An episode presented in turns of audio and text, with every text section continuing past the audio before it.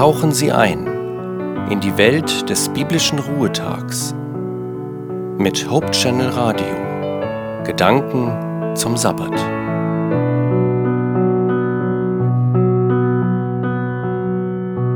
Ich bin Judith Olsen. Zur Einstimmung möchte ich Ihnen eine Geschichte erzählen.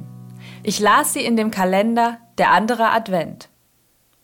In der Geschichte geht es um einen Violinisten, der sich an einem kalten Januarmorgen an eine U-Bahn-Haltestelle stellt.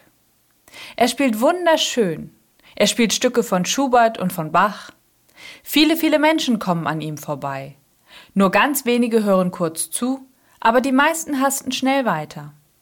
Einige werfen ihm Geld in den Hut, aber selbst die bleiben kaum stehen, um zuzuhören. Als ein kleines Kind stehen bleiben möchte, wird es von seiner Mutter weitergezogen. Sie hat einfach keine Zeit.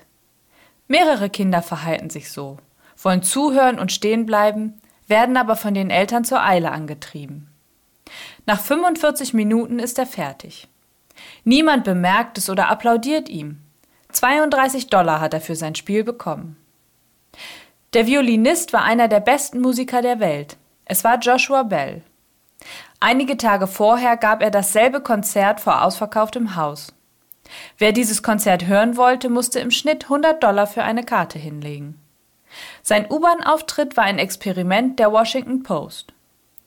Die Zeitungsredaktion wollte wissen, ob Menschen Schönheit in ihrem Alltag sehen und erkennen und ob wir uns davon anrühren lassen.